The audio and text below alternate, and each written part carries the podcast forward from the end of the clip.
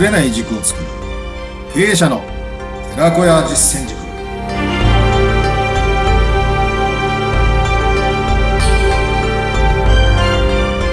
こんにちは。いかがお過ごしですか？8回目となります。寺子屋実践塾インタビュアーの水野紅子です。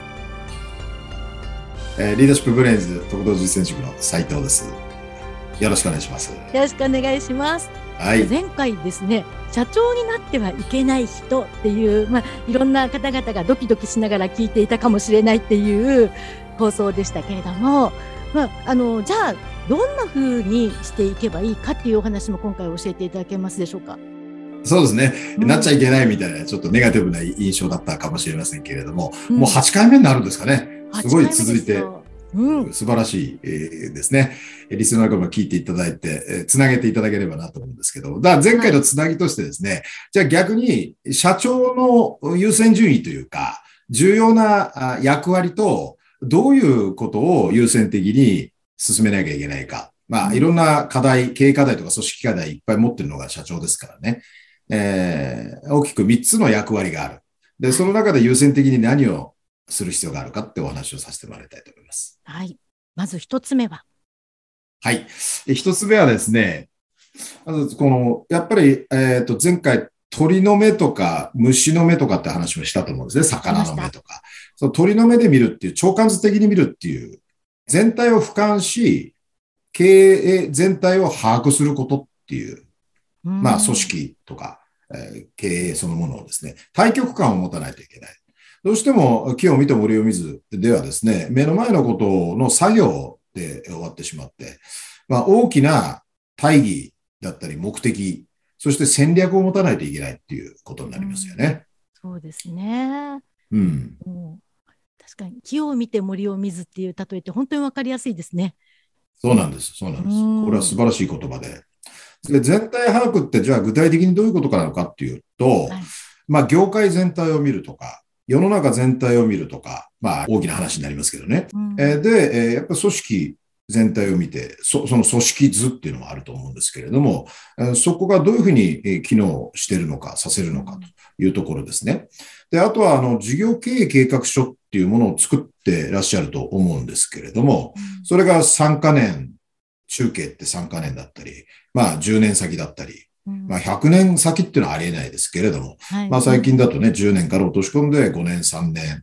で、えー今年、今期どうするかというところも含めましてね、うん。あの、こう、期間のタームっていうか、そういった部分の中で今どうすべきなのか。えーで、えー当然組織の中で機能する事業戦略を遂行するための部隊であり、うん。えー組織であり人でありってことになりますから、はい。その目的を間違えちゃいけないですね。目的手段を間違えちゃいけなくて。でその組織をどういうふうにこう機能させなきゃいけないのかということは関連づけてですね、全体、ないしは部門を関連づけて、そして人の配置をしていくということにもなりますから。うんそういった全体感がこう見れないと、すべてが、なんですね、手段になっちゃいますから。ああ、そうですね。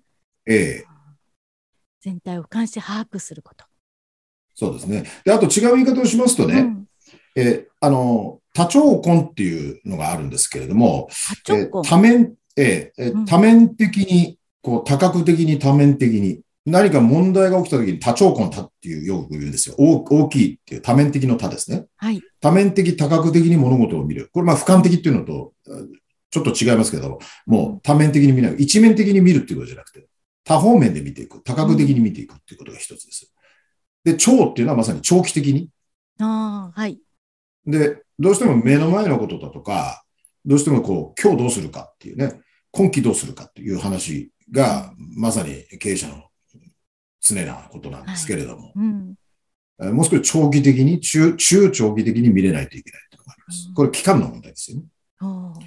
なんで、あの、事業経営計画書も3カ年から落として、えー2年、1年、えーで、えービジョンがあって、まあ、理念があって、ビジョンがあって、えーそしてきちっとした数値目標ってありますよね。で、売上数値目標だけじゃなくて、実際に利益、例えば営業利益なのか、経常利益なのか、それをどこまで狙うのか、そのためにどういう組織、どういう人材が必要なのか、どういうヘッドカウントにする必要があるのかっていうことが必要ですから、これもすべて決断なんですね。決めるってことなんです。はい。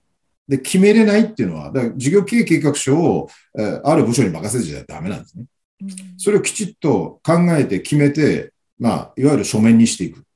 で、これを常に計画的にチェックしていくってことが大事なんで、うん。えー事業経営計画書自体が全体の俯瞰であり、対局観であり、まあ、毎一日一日の、その、えー管理する指標になってきますから、うん。うん、そこをきちっとあ決めて、で、把握していくことになりますね。二つ目は、で、二つ目はですね、えーこれは会社の行く末を思い描いて社員に未来を語ることなんですね。うんで、えー一番目のその全体感を見た中で、じゃあ 10, 10年後の会社どうするか。で、5年後にはどうするのか。で、これが、いわゆるこうビジョンっていうやつですね。で、えーまあ、ミッション、理念、理念とかミッションっていうのは、ずっとその存在かつ存在意義ですから、えー追い、追い求めていく、永遠に追い求めていく、あるいはつなげていく。次の世代にっていうものですけれども、えーそれももちろんあ会社の行く末っていうことになりますけれども、ないしは3年後こうなる、10年後こうなる、うあるいは今年はこうなんだってビジョンがありますよね。で、ビジョンを描く。うん。このビジョンっていうのは単なる数値目標の部分ではなくて、どういう状態に会社は持っていくべきなのか、持っていきたいのかだね、えーはい。自分の考え方として。で、これをね、結構もちろん描いていらっしゃる経営者の方いらっしゃるんですけれども、それをありありと自分の言葉で、えー語れるかっていうことが大事なんですね。社長いつも同じこと言ってるよね。それでいいんですよ。うん自分の思いであり、育成ですから。で、この思いとか育成がないリーダーについていきたいと思います？確かに。もうあの社長何考えてるかわかんないっていう言葉がうん生まれるようではダメですもんね。ええあと、この会社大丈夫みたいなね。うん。いう話で、えー優秀な人材取れませんよ。はい。もちろん言ってるだけではいけないんですけど、言わなかったらわかんないですから。うんで、それがね、あの、美汁、なんか美しい言葉で、あなんかこう、誰かが書いたような、誰かが言ったような言葉じゃなくて、えー自ら社長経営者がリーダーとして、えー先見性を持った中で、えー未来を描いていく。その真っ白いスケッチブックの中にきちっと絵が描けるか。で、描いたものをちゃんと伝えられるかと。で、これを言い続けていくとね、えーその、うん社員にも同じようなことを、もちろんリーダーも、そのパイプラインのね、直近の、えーナンバー2なり、あるいは経営幹部も、まあ同じように言える。で、もちろん意味合いまできちっと理解できてる。うんそれがストーンと下まで落ちてるってことは、いわゆる会社の価値観を理解してる、あるいは将来ビジョンを共有してるってことになるので、えーここがバラバラだったり、見えなかったり、わかんなかったり、あるいはあの社長が言ってるだけじゃないのっていうことであればですね、うん。やっぱ価値観がバラバラになっちゃいますから、まとまりつかない会社組織になっちゃうんですね。うん。ここ大事です。となると、あの前回に社長があの全然出てこないとかっていうのはダメですよっていうのにもつながってきますよね。ちゃんと交流を持って思いを伝えていかなきゃいけないってことですね。そうですね。で、これはあの、ただ一方通行でただ言っていくってことじゃないしに、うんえーちゃんと巻き込んでいかなきゃいけないし、はい。思いを一つにしなきゃいけないっていうのがあるんですね。うん絵が描けるんで、絵を共通にしていくってことが大事なんで、まあ、考えてもらう。うんまあ、もっと言うとなんかな。ただ言うだけではなくて、共感してもらわなきゃいけないですから。そうですね。っていうところで言えば、あの話も聞かなきゃいけないっていうところにつながってきますね。うん。うん。いわゆる経営幹部として、あるいは管理職として、リーダーとして、で、社員として、職員として、それをどう思うかっていう問いなんですね。はい。このやりとりが大事で。で、それが、いわゆるその会社、組織に入った中での共感性を高めるということと、あとは行動規範とか行動基準とかがやるべきことでやっちゃいけないことってことでできるんですよ。ああ、そうですね。三つ目は、三つ目はね、これまた非常に重要なことなんですけど、あの、問題発見して問題解決して対応するってこれよくできるんですね。クレーム対応しなきゃいけないとか、うん目の前のことでね、あの、対処対応するっていうのは、特にあの日本人っていうか日本の企業大事なんですね。品質管理っていう部分で。うんただ、その単なる、その、付け焼き場のその時の対応、対処っていうかな、処方をするだけじゃなくて、物事の本質をきちっと見極めて、その問題を根本から解決することなんですね。根治治療っていう言い方をするんですけれども、まあ、問題が起きちゃいけないけど、問題いろいろ起きてくるじゃないですか、組織の中では。はい。で、それがまた同じような問題が何度も何度も繰り返されたら、えー、これは大変信用を失うし、うん、えー、コンプライアンス違反だとか、クレームばっかり起きてる会社とか商品だったら、もう二度と買わないっていうことになりますよね。はい、えー、あとはサプライヤー、供給会社にも多大な迷惑をかけてしまうということになりますから、うん、えー、その本質をきちっと見極めて、単なる対処をするというのは現場サイドですよ。やっぱり経営者として社長として問題を根本から、あの、根治治療できること、解決できること、これが大事ですね。うん、本質を見極めるってでも大変そうですね。大変なんですね。でね、この3つ目に関して、うん、ちょっとある出来事というかストーリーがあるんでよろしいですかね？あ、お願いします。事例を話したはい。まあ、あの、これは実際に組織会社であったことなんで、その事例としてお話しできればなと思うんですけども、うん、まあ、ある部品メーカーだったかな、供給メーカーさんの話なんですけれども、あのー、まあ、工場とかそういったところを持ってるんですよね。えー、メーカーなんでね。で、そこでたまたまネジが落ちてあったと。ネジですね。えー、部品ですね。で、それが落ちて、バラバラ落ちてたと。何本か。大変こう、コストも下げられ、下げることができて、業績も悪くないというふうな報告が上がってきて、えー、社長も安心してたわけなんですけれども、ある時現場ですね、えー、現場、つまり、えー、その、うん、工場を回った時に、えー、そういうのが落ちていたと。で、こんなもん落ちてそのままになってたらしょうがないよねと。なん、どういうことなのかなっていうことからスタートしたんですね。はい、話が分かってきたんですけれども、えー、実はですね、あのその購買部っていうのがありまして、購買部の部長さんが、まあ、新しく別のところ会社から入った人だったらしいんですよ。うん、で、そのネジ自体がどうなってんのかって結構しょっちゅう実はクレームというか、部品交換が多く現場ではあったらしいんですね。うん、でそれが、あの、経営レベルに上がってこないっていうのが問題だったんですけれども、ネジ一つですね。で、どうもですね、その新しい購買部の部長さんが、前職の仕入れ先に変えたらしいんですね。うん。はい。変えた。で、えー、変えて仕入れていた。えたがって、まあ、コストダウンできたと。知り合いのとこですよね。ただ、突き詰めてやっていったらですね、えー、結構安かろう悪かろう製品だったんですね、商品だったら。